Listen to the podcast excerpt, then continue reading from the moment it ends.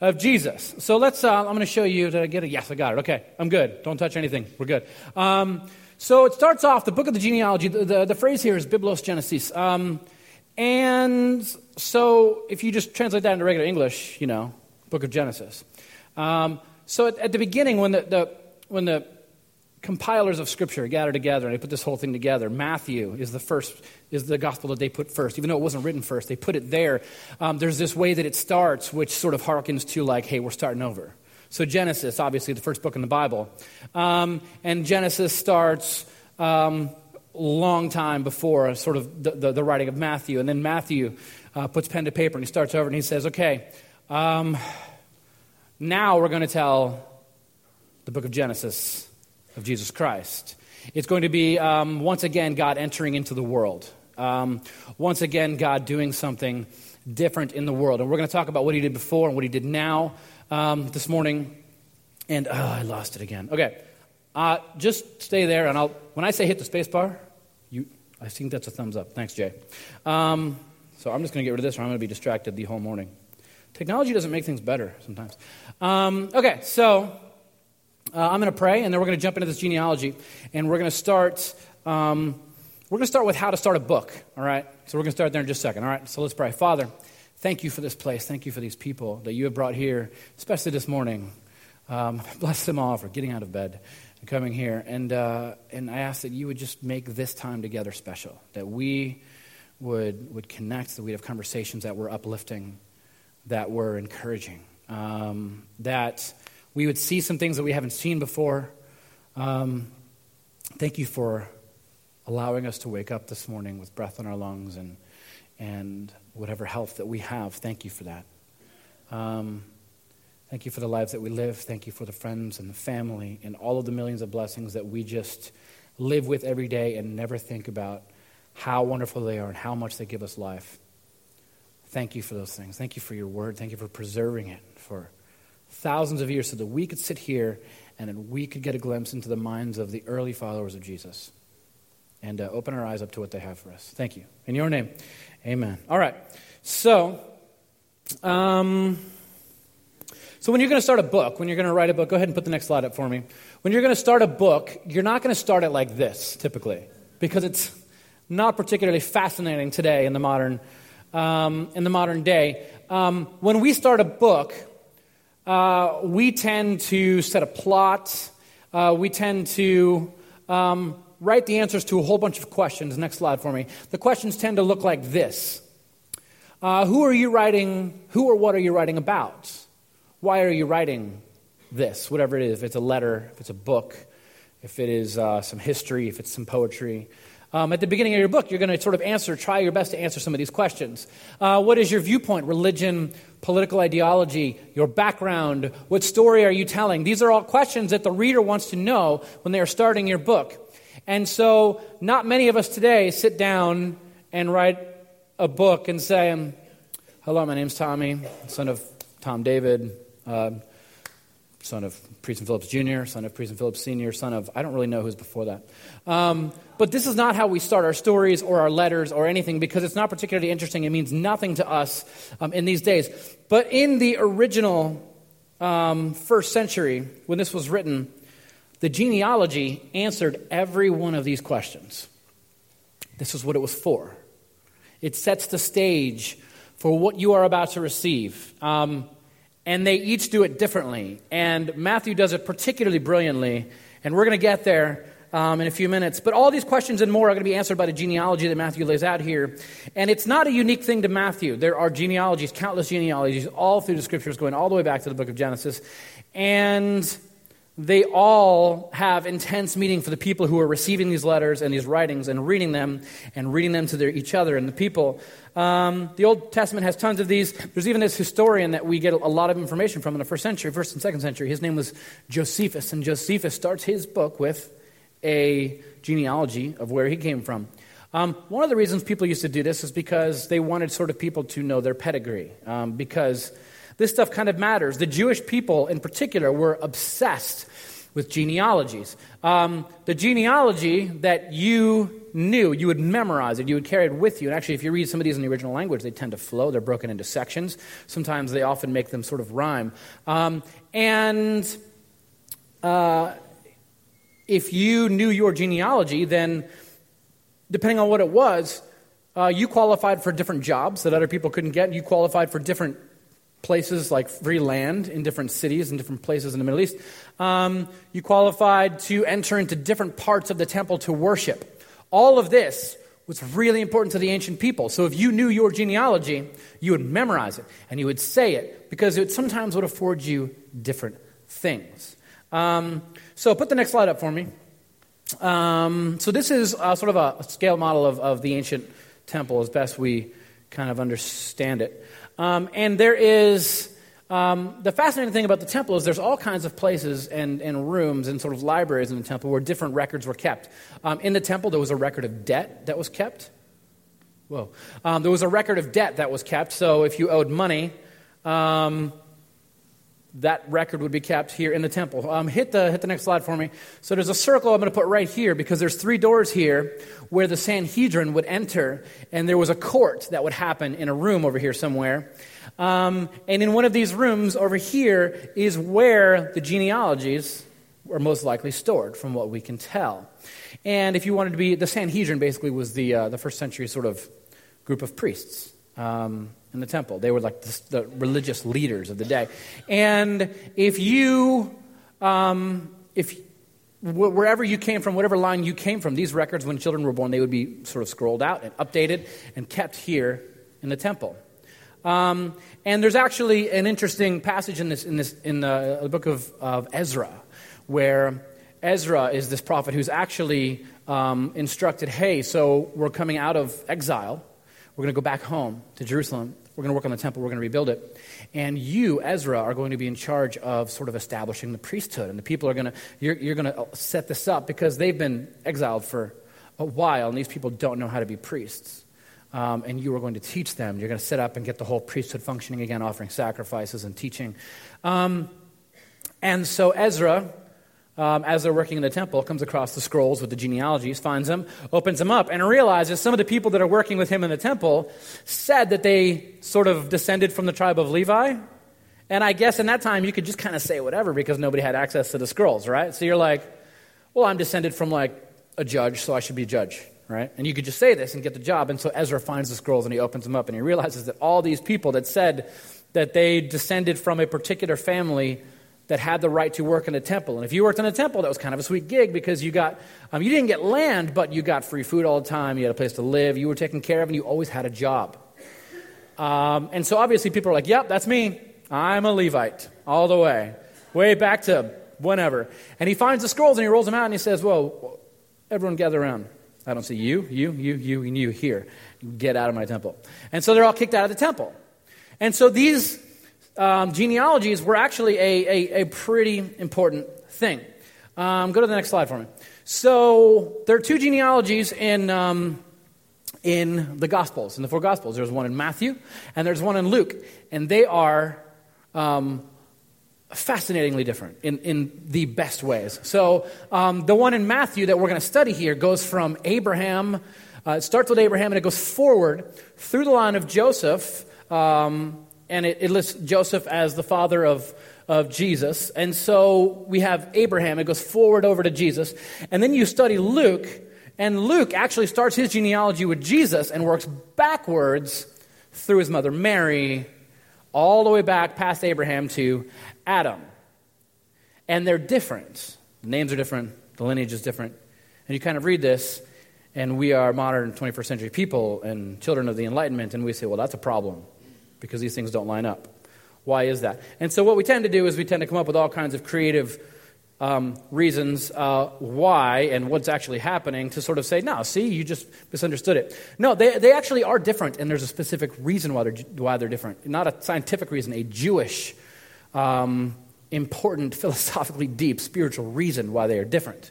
Um, you see, Luke goes from Jesus through Mary all the way to Adam, this was not something you did. You didn't, in the first century, when you're writing a genealogy, you didn't typically follow the woman's side. Um, and he includes several women in his genealogy. Ah, Matthew includes a couple as well. Um, and this was also not something you did in the ancient world unless you were making a point.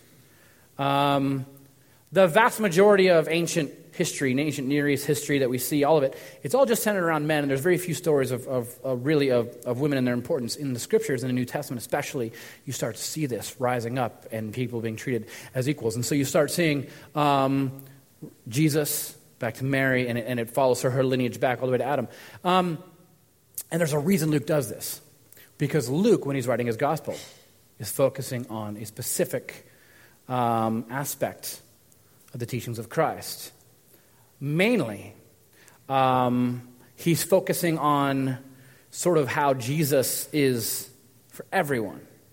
Um, and so there's this unusual tracing through women, and then you see this Jesus who is sort of for everybody. So he, you, you always find Jesus among the poor, people in the margins, um, people who, uh, a Jesus who is embracing the least and the unexpected.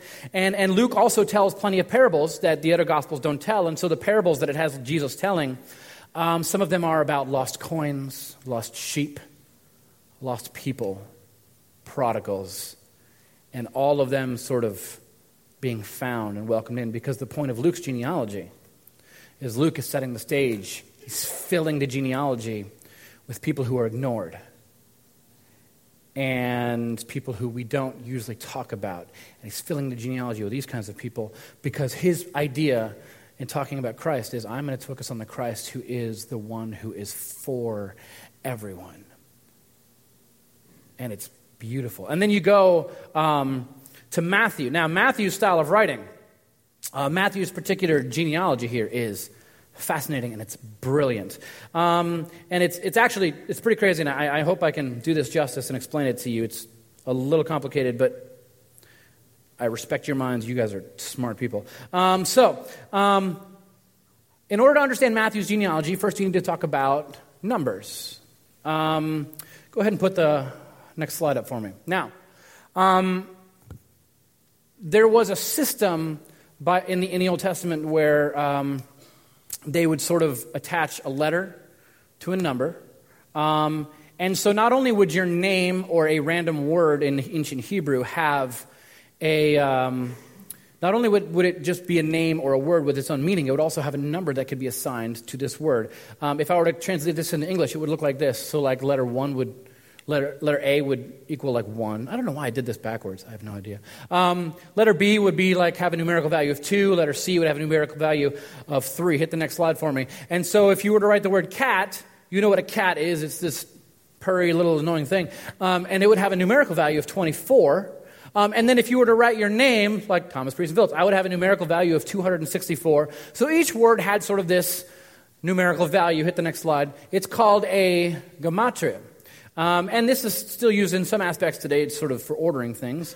Um, and it is, has a very long history, goes back a very long ways, and it is included, this kind of use, usage is in the scriptures, and you see it. Um, and so let's take the name David. Next slide. So you have the word, the name David. It would look like this in the ancient Hebrew, and it would have a numerical value. Now, it would be spelled sort of in English, it would be like DVD. There's no vowels in ancient Hebrew. Um, next slide. Um, and it would sort of have a numerical value. So D would be 4, just like English, actually. Um, and then the V would be 6, and the next D would be 4. Um, and so, next slide, it would have a numerical value of 14. And stay with me. I know you're like, whoa, this is so fascinating. It is. Relax, you'll get there. Um, so, it has a numerical value of 14. Now, this is where it gets interesting in, in, in Matthew's genealogy.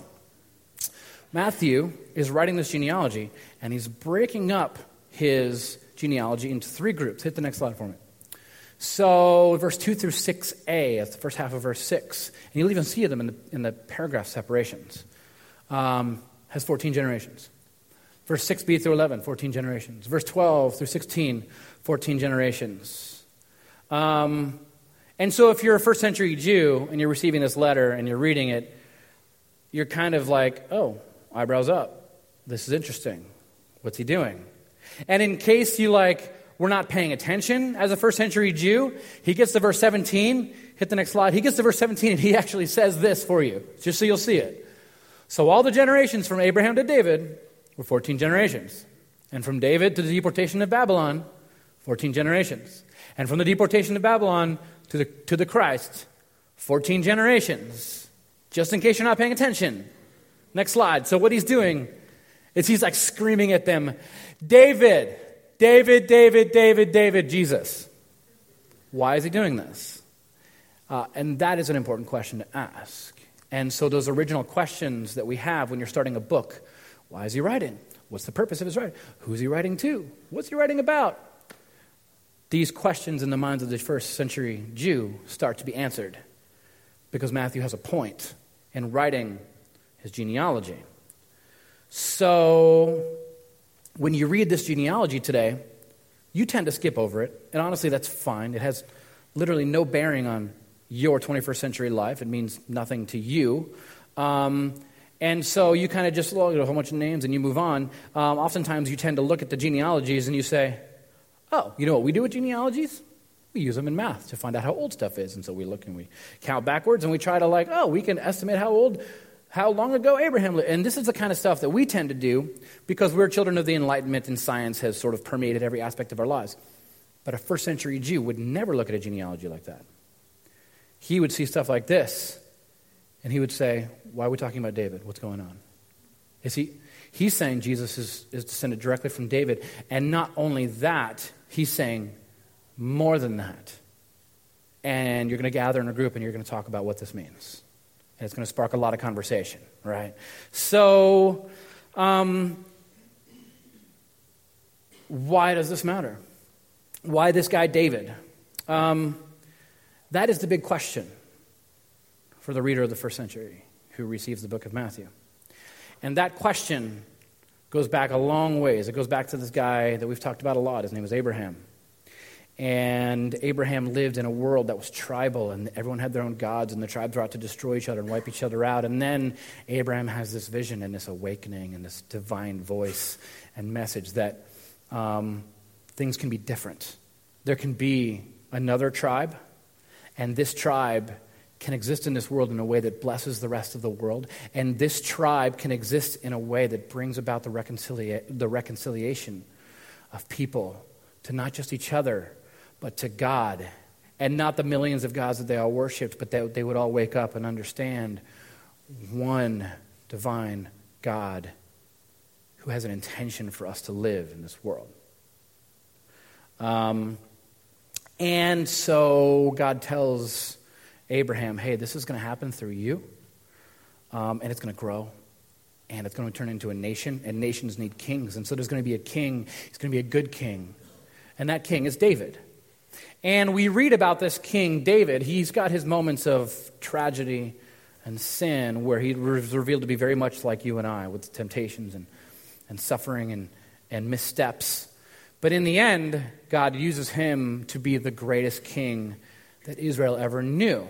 And there's this particular verse, go to the next slide, in, in 2 Samuel, um, in chapter 7, verse 12, and it says this. And he's talking, it's God talking to David. When your days are complete, and you lie down with your fathers, so we're talking about generations here, I will raise up your descendants after you. I will raise up your descendant after you, who will come forth from you, and I will establish his kingdom. And so God's people have always sort of just been waiting for the child of David to bring about this new king a king that the world would follow. A king that, when the world followed this king, um, we would find shalom and peace and goodness, and the needs would be met. And whatever we are um, entrapped by and enslaved in, we could be saved from here and forevermore. And so, when Matthew starts his genealogy, this is what Matthew is doing. Go ahead and put the next slide up for me. When Matthew writes this genealogy, and he separates it into three different groups of 14, um, this is exactly what he's doing. He's taking a group of people. And, and when you look at these names, um, it, there's some fascinating stuff in here. Um, because there's names that you might recognize. You know, Jacob, obviously. We got Solomon, um, Uriah, Rehoboam, uh, just, just lots of big names of, of these sort of famous people, but intermixed with all these names that you understand, there's a lot more names that you probably have no idea who these people are because they're nobodies. Um, and the way Matthew tells this is that these nobodies and these somebodies sort of come together to represent David and to do the work of David and to bring about the next generation. And the next generation, the next 14 generations made up of somebodies and nobodies. And in other words, the promise, the covenant of David is fulfilled not by just one person doing one huge, big, huge, massive thing. It's by generation after generation after generation of individuals, some known, some not known, but each being obedient to what God has called us to do and who God has called us to be, which is a tribe and a nation and a kingdom that blesses the world and brings peace and shalom and the kingdom of God into this world, into our neighborhoods, into our city, and into this world. And every time we move away from this, we find ourselves in exile. But as we move forward the, towards this, we find ourselves at home with God, bringing about the kingdom of God and the rule of the Messiah, Christ Jesus. Um, I mean, how do we view fame today? We tend to look at, we, we, and we tell each other in our writings and our books and our blogs and social media and everything like, before you die, you should do something great for the world. And you'll be remembered for the great thing that you do. And so we're all out there, right? Every single one of you are out there trying to do something great and get noticed and accomplish something. And we think this is somehow how the kingdom of God comes forth by like individuals doing great things. But Matthew, when he's writing um, his genealogy, um, this is not about individuals doing great things. Those great individuals that did great things are interspersed and equal with the nobodies who simply lived a life of simple obedience. And through doing this, they brought about the Messiah. They brought God into this world by simply nobody's gathering together and being obedient, is how Jesus came into the world. I would argue this is exactly how Jesus still comes into this world. We are the body of Christ. God has no physical body here in this world except for us. The physical body of Christ is ascended in the scriptures, as it's put. And we are the church. We. Like, if God is going to put his hand on somebody, it's going to be the church putting their hand on somebody. If God is going to hug somebody, lift somebody up, heal somebody, that is us. We are going to do this. And so we gather together and we sort of represent David. We're sort of, I know we're more than 14 generations, but for the sake of the argument, we are 14 generations gathered together to do the work of David, which was to bring about God into this world. And we need to recognize that. We will never be great. We will never be massive. Hopefully, we will never be recognized. This is not about us. We gather together and we are obedient and we give of what we can, our abilities and our, and our resources and we pray for the other local churches in Tampa that they would understand that they also gathered together, sort of are at David, bringing about God into this world. And so there's this great uh, message. It's like, a, it's like a, a, wedding sermon that Dietrich Bonhoeffer preached. And there's a part of it there. Put the next slide up for me. There's, there's a piece of this, uh, of this sermon where he looks at this couple that is getting married and they're starting a new family. And so they're going to represent a generation. And he looks at them and he says this You are a link in the chain of the generations, which God causes to come and to pass away to his glory and calls into his kingdom. There is nothing that Dietrich Bonhoeffer says about you are a fountainhead of which all the world will be fed. Just you guys. You're going to do great things, and everyone's going to be like, wow. You know found my mute button. This is not what this message is. Dietrich is looking at this couple and saying, You are a link in the chain of the generations, and God is going to use this link, whatever it looks like, if you are obedient to Him, to God is going to cause you to come and to pass away to His glory, exactly what He's going to do, and lead into the next generation. And it is through generation upon generation upon generation of God's people, eyes open, being obedient to what God has before us that brings about the kingdom into this world. And so, as you read the scriptures, you see these genealogies, you can skip them, and you can wonder why they're there, and you can pick them apart for their accuracy or their lack of accuracy, whatever you want to do. But for the original audience, these long lists, and honestly, the longer the better, um, they were signs of hope. Hope that, honestly, nobody has forgotten. Because how do you remember people that were obedient but did nothing great? You write their name down and you include them in the lineage of Jesus. That's how you remember them. That's how you talk about how wonderful it is just to live a simple life of obedience and love. They were signs of hope, these genealogies. Hope that nobody is forgotten. Hope that the average people living normal lives, not known for being heroes or coming from wealthy families or having royal blood, were all part of something bigger than themselves. So maybe you are here today and for whatever reason, society has kind of told you and you picked up on the idea that you are insignificant because you haven't accomplished something huge. Um, or maybe you were here and when you were younger, you had these dreams and they were going to be big and they were going to be spiritual and you were going to do something great for God. But now you're whatever age you're at and you look back and you see your position now and something has fallen apart in your life. Um, and you've lost sort of the ability or the respect or the know-how to do what you do what you planned on doing for God. Um, maybe you just can't do it anymore because you have so many doubts creeping up inside of your mind that make you wonder whether or not you should even be obedient and follow this God anymore.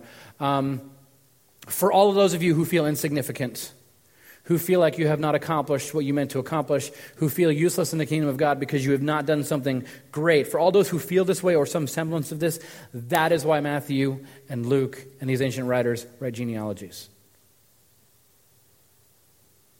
Because the part that you have to play is today simple obedience, and it has nothing to do with how many people see it. Because you are part of a people that is God's people that are actively bringing the kingdom of heaven into this world. And this is how it's done. Um, and so this is a new year. And uh, I love New Year's Day. I love any opportunity to, like, sort of say, all right, we're starting over. Like, I love baptism. I love all of it. Like, I, I love it. Um, because I mean, the message of Christianity is this sort of new, new thing, right? I mean, the message of Christianity is tomorrow doesn't have to be like today. That's what resurrection. That's what it represents. Whatever is dead today, um, tomorrow can be alive. Like we can, we can fix things that are broken. We can bring them back to life. And so I hope that somehow this is something for you for this year as we start this whole thing up. You don't need to do anything great. Nobody's expecting that. God's not expecting that from you. Anyone who is expecting that from you, you don't need that in your life. All right? What you need is the simple daily obedience that you are part of the greater story, a link in the chain of the generations that God is going to use to do his work. Simple, loving obedience. Eyes open to what things are broken and hurting, applying the body and the blood of Christ, praying for resurrection of these things. And that's it. And so, what better way to end this? We're going to take communion. Um, our communion servers, you guys can grab the elements and spread around the room. We do this every single week. It is the most important thing that we do as Christians because um, it is at the communion table that we are reminded that God has found not in these huge, massive things. God is found in common, everyday things. It's just bread, it's just wine. Um, but in the moment, it's more, it represents more. And it's us, it's a reminder that us, we as God's people, should start injecting God, Jesus, His story, His love, His justice, His grace, His generosity into every single moment so that the common moments become more communion moments. And so we come to the table, the communion table, and we are reminded of the bread, the broken body of Christ. We're reminded of the wine, the, the blood of Christ spilled for us. And we are reminded as we dip it and we eat it that this is how salvation enters into the world. The body of Christ broken for you, the blood of Christ spilled for you.